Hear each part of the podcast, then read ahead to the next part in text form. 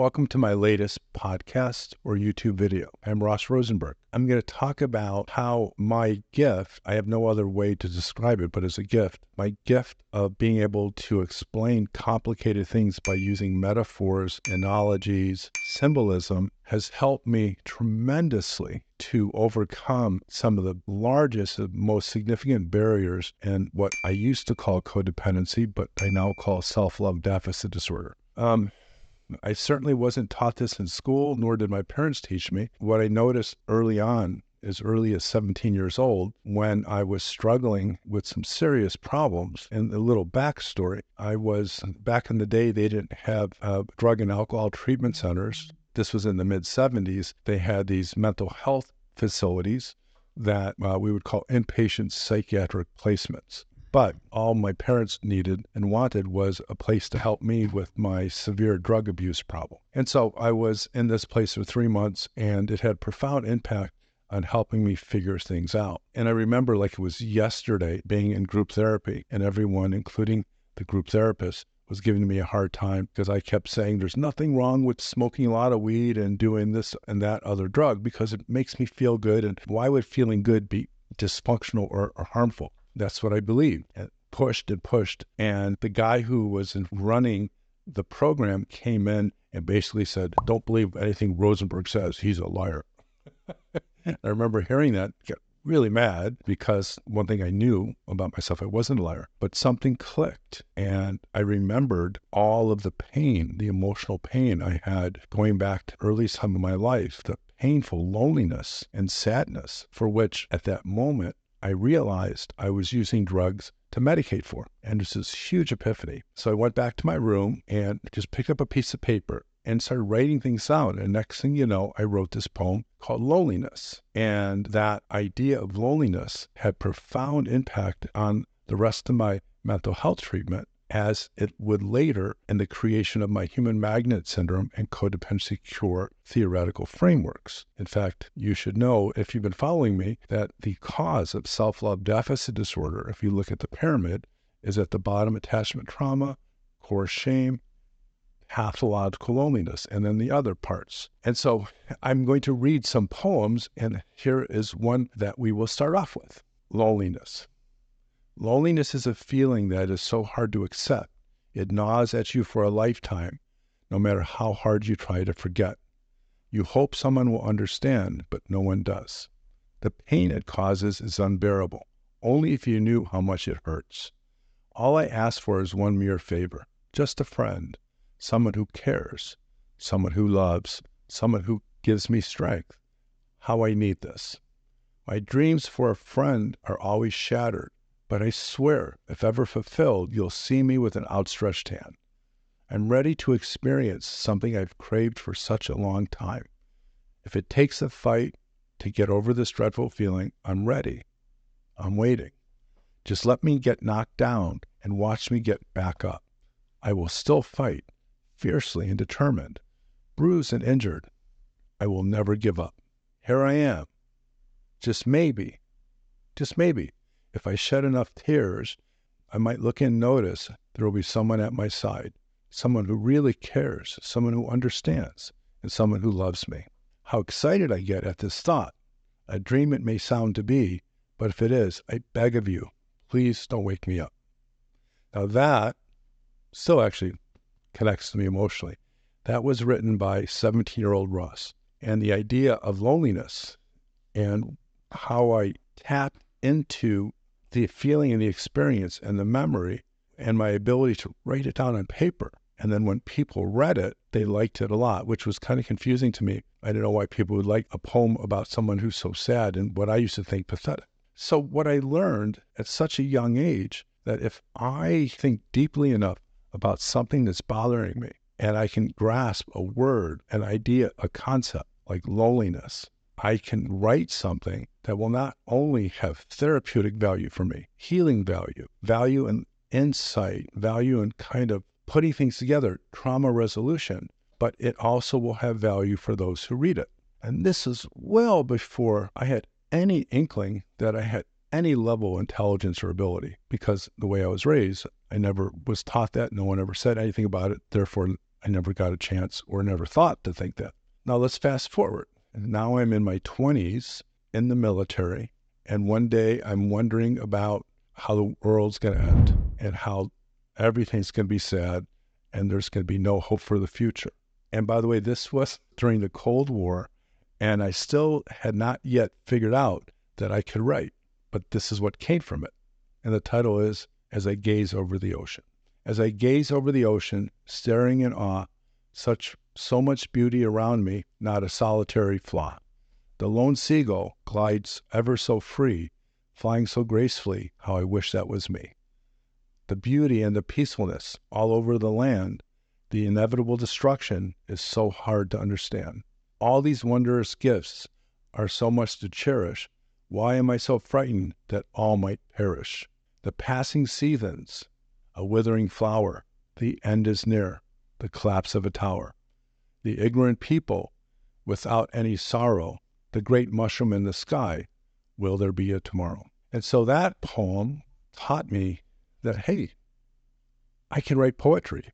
And, uh, and, you know, back then I didn't have really good self esteem. And so that was something that to feel good about. But I realized if I had an idea or a fear or an emotion in the back of my mind and I can just put a pen to it, I'm going to learn something and I'm going to figure it out. So now let's fast forward to another point in my life. This was right after a long term relationship with a person who I believed had borderline personality disorder, someone who was severely abusive to me. And I wouldn't know until much later that abuse in its accumulative state would cause post traumatic stress disorder. So, what I needed to do after the pain of this relationship was substantial, so substantial, like I said just a second ago, would become the basis for my future post traumatic stress disorder, which was specifically connected to the chronic, terrible abuse experienced in this relationship. And I wrote this poem that helped me sort things out. When the end greets the beginning, fists clenched, ball tight, waving high in the sky like a tattered flag of war, firmly declaring the message of hard fought freedom.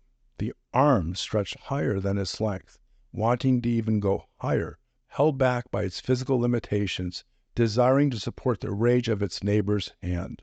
The body tense with anxious exhilaration, energized by the wave of spontaneous emotion, reacting, wanting to release, neither knowing nor understanding this electric energy. The mind, racing with scenes of the past, remembering the torrent of pain, memories frozen in time, razor sharp, unable to understand, but finally able to feel. The heart is embattled and tired, once protected by walls carefully made of controlled rage, crackling, crumbling, disintegrating, heralding the light to pass through. The soul, confused and bewildered, like the newborn's terror at birth, interpreting the beginning as the end of safety, but all the while willing to open his eyes and greet what lies ahead.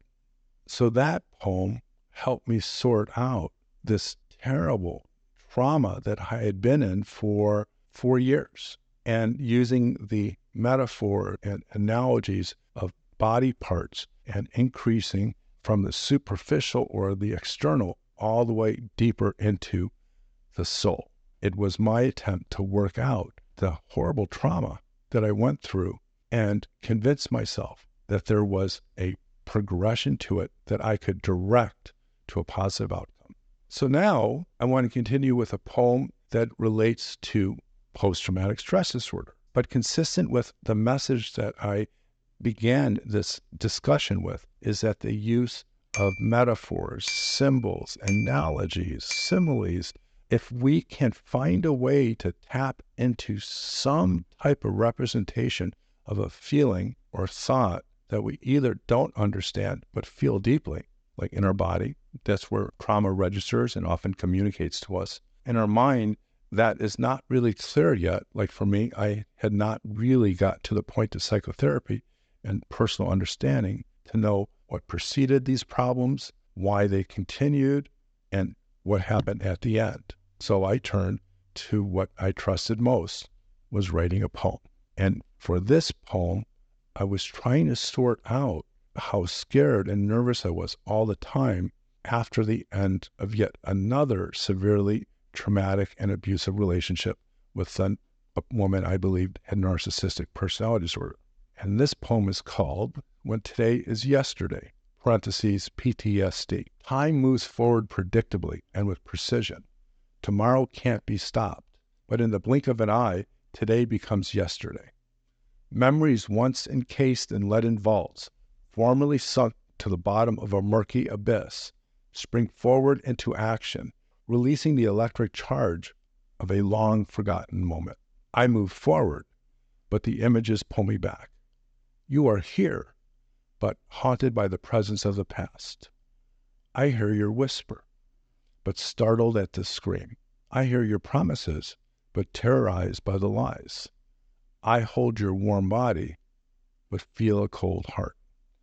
I am safe in your embrace, but threatened by razor sharp weapons. Stop! Identify yourself. Are you the present? If not, could you be the future? No, you are the past, hidden in the hazy glow of the here and now. As a child, I wasn't afraid of ghosts, but I am now. I read that and I get goosebumps because that poem helped me understand how I sabotage relationships, especially with people who were not a narcissist. I had not yet gotten to the ideas that would become the human magnet syndrome, but it was the symbolism and the metaphor that helped me understand I am in a present moment, alive, strong, and vital. But there was this emotional undercurrent happening that actually was stronger and more persuasive to me and my personality and my life. And I needed to understand it. So I wrote this poem. Incidentally, at that time, I probably was in the mental health field 15 years, and I knew all about post traumatic stress disorder. But just because you know something intellectually doesn't mean you get it personally or subjectively. And for me and for others, which is the reason I'm doing this video, is by using poems, by connecting to metaphors and symbolism, you can get somewhere. So, about five years after that, I had made a lot of progress in, in psychotherapy. I had a great psychotherapist who helped me understand a lot of my limitations, a lot of the roadblocks, um, potholes, per se, talking about metaphor, that I kept getting stuck by or just stopped and so I came to this point where I was ready to move on, and I felt this flourish of positivity, courage, strength. I was just really, really psyched to be healthy and move forward. And so I started writing a poem, and this poem, using the metaphor of flying, which I personally did not know how to do and still cannot unless I get into a plane, I wrote this Learning to Fly. Crack out of the cannon, I explode outwards and upwards into the vast unknown sky, where dreams have not yet been assigned a form. As I glide towards the heavens, rise to new heights, I realize for the first time I can move in any direction and visit any place I was once too frightened or discouraged from visiting. I am ready to explore. The wild blue yonder is now my friend, the clouds my destination, birds my companion. For the first time, my vision is accurate, sharp. My dreams are now within arm's reach, to be touched, to be felt and tasted. What was once unfulfilled fantasies are no longer held hostage by empty hopes, false expectations, and a fear of failure. Goals that were once placed on too high shelves, beyond my reach, are now within my grasp. In the recycle bin of forgotten self promises, I now choose to retrieve once abandoned and forgotten dreams. With joy and excitement, my heart swells with hope because today I learned to fly. In that poem, I was able to tap into excitement and optimism and motivation that through writing this fantasy of being shot out into the sky and being free and flying like a bird resonated with me and helped me further to get excited, motivated, and want to keep progressing. And about five years later, oh, by the way, by this time, I had written the first edition of the Human Magnet Syndrome, and I started to understand codependency as a problem with self love deficiency. So a time came where I started to understand that the primary problem with codependency or self love deficit disorder was the absence of self love abundance. And that a, a, child who was raised by a narcissistic parent and a codependent parent is likely to grow up and be an adult who is either codependent or self love deficient or pathologically narcissistic. And I wrote about this and talked about it and taught people how to look at our attachment experiences the developmental sequences that eventually formed our adult personality. I taught people about attachment theory and how early relationship with our parents or lack thereof, abuse, neglect, deprivation, abandonment can impact us so badly, so traumatically that by the time we become an adult, we will have either become self-love deficient or a codependent or a pathological narcissist. So at the time I wrote this poem, it was when I now understood myself as a self love deficient codependent who wanted to heal the trauma responsible for self love deficit disorder. And I had already created new theories and explanations, including my self love deficit disorder pyramid, which I'm going to show you right here. And because of this new way of thinking, I started to look at my own personal transformations, my growth in terms of a flower. And there's no coincidence because one of my favorite poems or my favorite sayings is by Anais Nin, which goes like this. And the day came when the risk to remain tight and a bud was more painful than the risk it took to blossom. Now, looking at the strength of metaphors and symbols, the idea, the picture I had of the rose being hunkered down in a bud state, avoiding trauma, but feeling what it understood was safety had more consequences for being open fully like a flower in dealing with natural and dealing with the consequences that naturally follow someone who's open and willing to express and feel themselves and be involved in a loving relationship. So that motivated me to write this poem. And this poem is entitled On Becoming a Rose The Journey to Self Love Abundance. Breaking through to self love is the most difficult journey. Breaking through to self love is the most difficult journey for paralyzed and anxious rosebud people whose roots are deeply and inescapably implanted in the inhospitable soil of forgotten and discarded dreams. Long winters of waiting tires any rosebud who has had a lifetime of disappointing dreams of not being able to open up to share their nectar of self love. The sun drenched landscape where happy and fulfilled roses freely bask in the golden rays of love to share their delicious fragrance remains forbidden, sad dreamscape for many a frightened rosebud.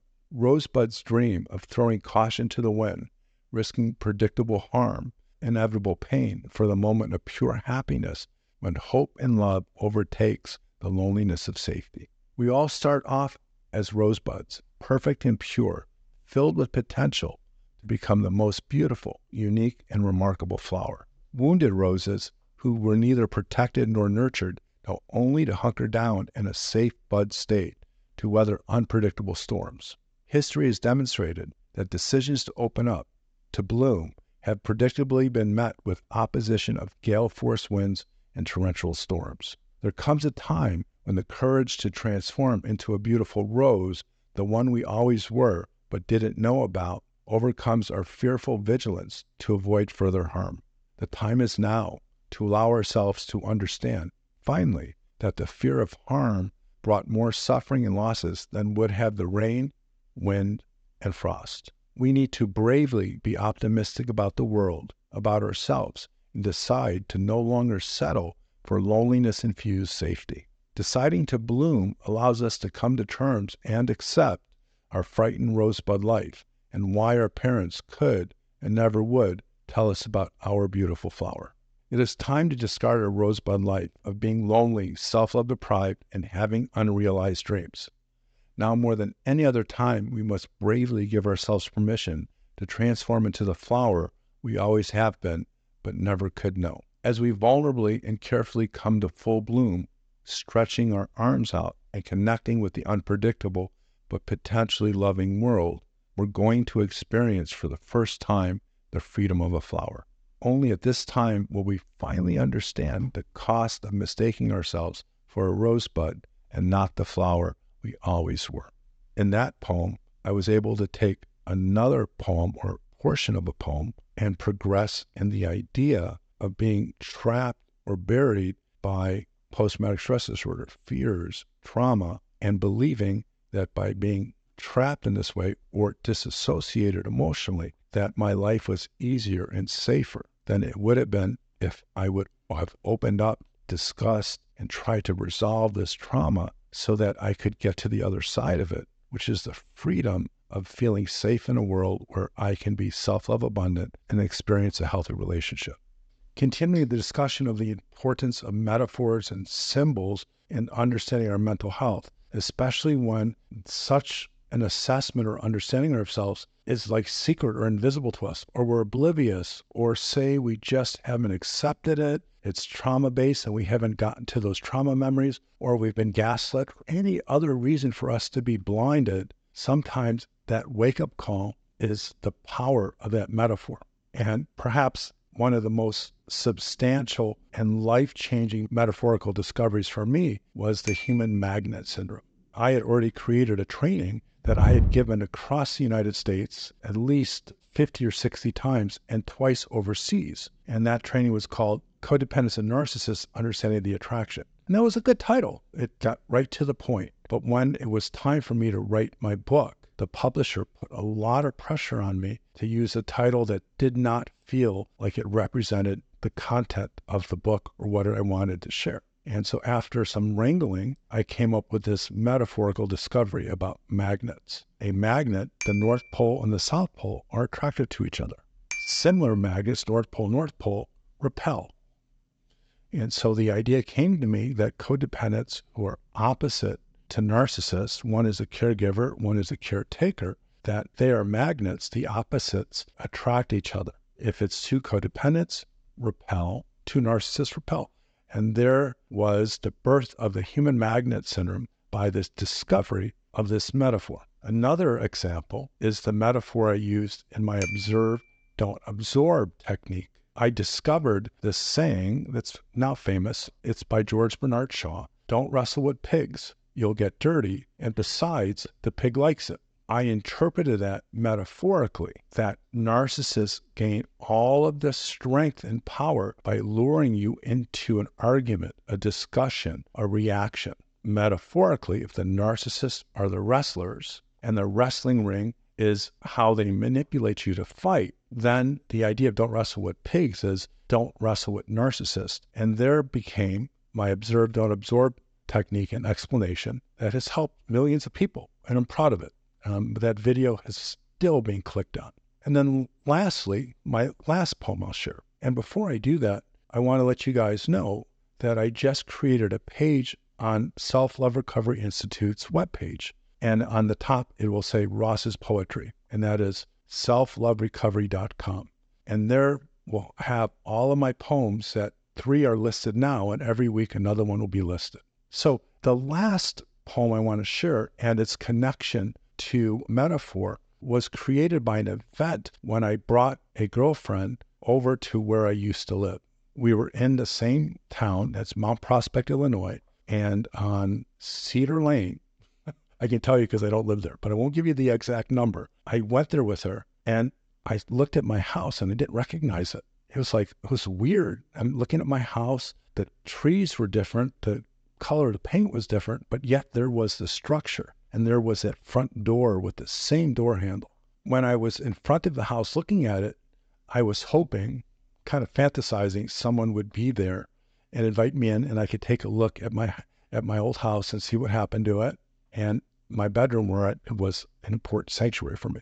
After leaving the house and having all of these strange feelings bubble up in me, and I didn't quite understand them all, but I knew something significant was happening. Something about me wanting to visit the house, me wanting to remember what the house was like back in, I left it in 1979 at age 18 when I joined the Army. So we're talking from 1966, age five, to 1979, which is, you know, you do the math. So I got back home and I started thinking about it and thinking about it. And the next thing you know, I started writing a poem. And the concept came up to me about skeletons in my closet the memories that were not so good, negative, sad, maybe upsetting, and that I had to face the skeletons in my closet in order to heal and to move beyond the trauma of my childhood. And that prompted this poem. And I'm going to read it to you, but like my other poems, this especially, it took me months to get it right. I accessed the metaphor, analogies, symbols in order to figure out how I was really feeling. And it was the writing, the creation of the poem, and getting it, and I air quotes again, perfect, that would be the therapeutic impact of this. If I got the poem perfect, then I understood exactly what had happened to me, what I wanted to do, and where I wanted to get to. So without further ado, let me read this poem. Smiling skeletons. Like a magnet, I was pulled toward my childhood home, where lost days, weeks, and years were anonymously recorded on a calendar that no one ever saw. The house was painted anew with familiar but overgrown trees, which could not hide the memories of a loneliness stained childhood in which happily playing children were oblivious to the boy next door. Once inside my bedroom, I stood in front of the familiar but frightening closet where broken toys and missing game parts were once carelessly scattered and sadly forgotten. On top of the lost remnants of my youth sat closet skeletons. These happy seeming bony creatures rejoiced at the opportunity to dance in the light of recollection. My new skeleton friends encouraged me to accept what I had tried hard to forget, to release long buried fears, and live with half open closets that no longer need to be locked tight. It's time to bid farewell to my skeleton companions to acknowledge their generous sharing, to make friends with the past, to allow their healing energy into a life without dark, scary closets. In conclusion, I could not recommend more the use of writing. It doesn't have to be a poem. You don't have to be a poet. It could be an essay. It could be a focus on a symbol, a metaphor that feels right, that connects with your heart. And by the way, several times during the making of this presentation, I had a flood of emotions. I had goosebumps. It's because the strength of the metaphor and the symbolism connected to my emotional memories and, and to some degree, past trauma. So consider writing down some words, concepts, ideas, metaphors, or symbols and explore them. Because if you can tap into the power and the potential they have to help you heal and build this greater foundation of self love and understand and appreciate the tremendous opportunities you have in growing and becoming even healthier than you are now. I hope you enjoyed this presentation. Again, if you want to know more about my poetry, just click on the poetry tab at selfloverecovery.com. Or if you'd like to know more about my books or the online seminar programs that are available at Self Love Recovery Institute, selfloverecovery.com, just take a visit. If you have a comment or you want to rate this video or this podcast, please do so. That would help me out. Or subscribe, or if you're among my YouTube community. Thank you and be well.